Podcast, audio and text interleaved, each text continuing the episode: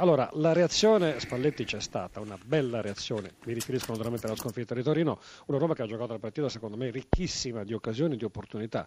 Il difetto forse che potrebbe segnare di più? Eh, sono d'accordo con l'analisi che hai fatto, anzi la riuso ora nelle prossime interviste perché è perfetta, è completa, di conseguenza sto con te. E questo mi fa molto piacere, naturalmente, sono lusingato.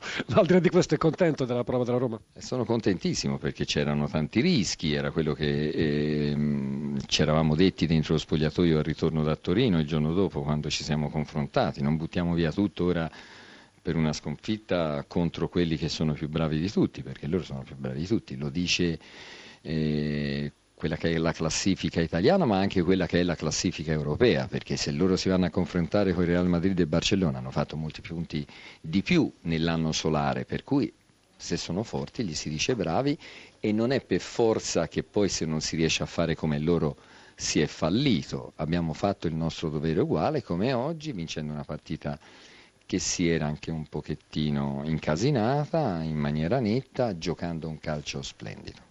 E infatti questo elemento, intanto vorrei, su questo elemento vorrei sentire anche naturalmente Corsini e Grassia perché voglio confermare da testimone oculare Roma davvero spettacolare questa sera. Sì, davvero spettacolare. Buonasera Spalletti e complimenti. Allora, Buonasera. arriva la, la, sosta, per carità il Natale è sacro, bisogna fermarsi, ma eh, è contento di fermare questa Roma che sta andando bene oppure no? Ecco, visto che di solito la sosta non giova mai storicamente ai giallorossi. È chiaro che questo è un rischio che si corre un po' tutti nel nostro calcio, perché poi i sudamericani vanno a partire, vanno a fare giustamente le vacanze con le famiglie, mm, gli si è dato un po' di compiti a casa. La Coppa d'Africa. La Coppa d'Africa, però gli si è dato un po' di compiti a casa e per quello che ho visto noi abbiamo a che fare con dei ragazzi seri. Io sono convinto che li svolgeranno e saranno pronti per essere interrogati quando ritornano. Grazie, prego. Volevo chiedere a Spalletti, ma perché eh, lei se ne dovrebbe andare dalla Roma? L'anno scorso l'ha portata al terzo posto dopo una rimonta strepitosa. In questa stagione è in seconda posizione.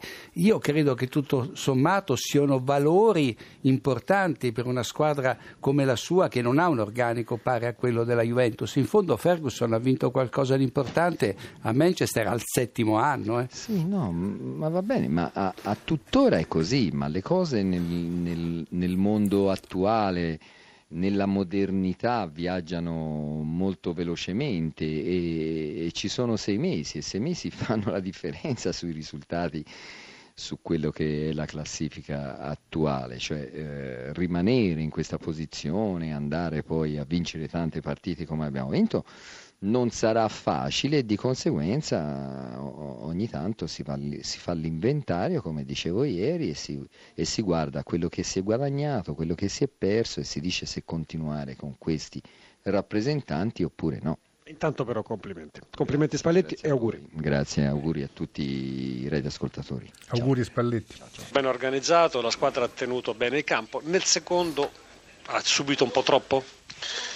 Sì, abbiamo subito un po' troppo, probabilmente abbiamo speso anche molto, c'erano tanti ragazzi che magari erano un po' che non giocavano e purtroppo anche oggi durante la gara abbiamo dovuto perdere altri due giocatori perché sono dovuti uscire dal campo e questo ha condizionato un po' tutta la seconda parte. Nella prima parte abbiamo fatto anche bene, abbiamo corso molto, la Roma ci ha fatto correre molto, poi andando subito sotto si sono complicate un po' le cose, lì è cambiata un po' la partita, però insomma oggi abbiamo fatto il massimo di quello che erano le nostre possibilità oggi, visto insomma eh, per come si era messa. E comunque ciò che colpisce del Chievo è la bella organizzazione di gioco, perché la squadra è veramente ben organizzata e poi queste puntate improvvise che hanno portato poi al vantaggio di De Guzman e peraltro il Chievo ha avuto un'altra occasione fallita di pochissimo prima del vantaggio. Sì, forse appunto le due occasioni, eh, al di là della situazione, l'occasione più grossa l'avevamo avuta noi tu per tu col portiere con due giocatori.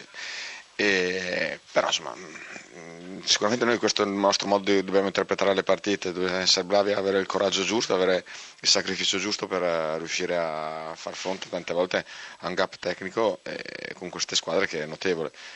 Ci abbiamo provato, oggi ci abbiamo provato, non è stato facile poi nel secondo tempo nel momento in cui siamo andati sotto. Che pressione ha avuto di questa Roma?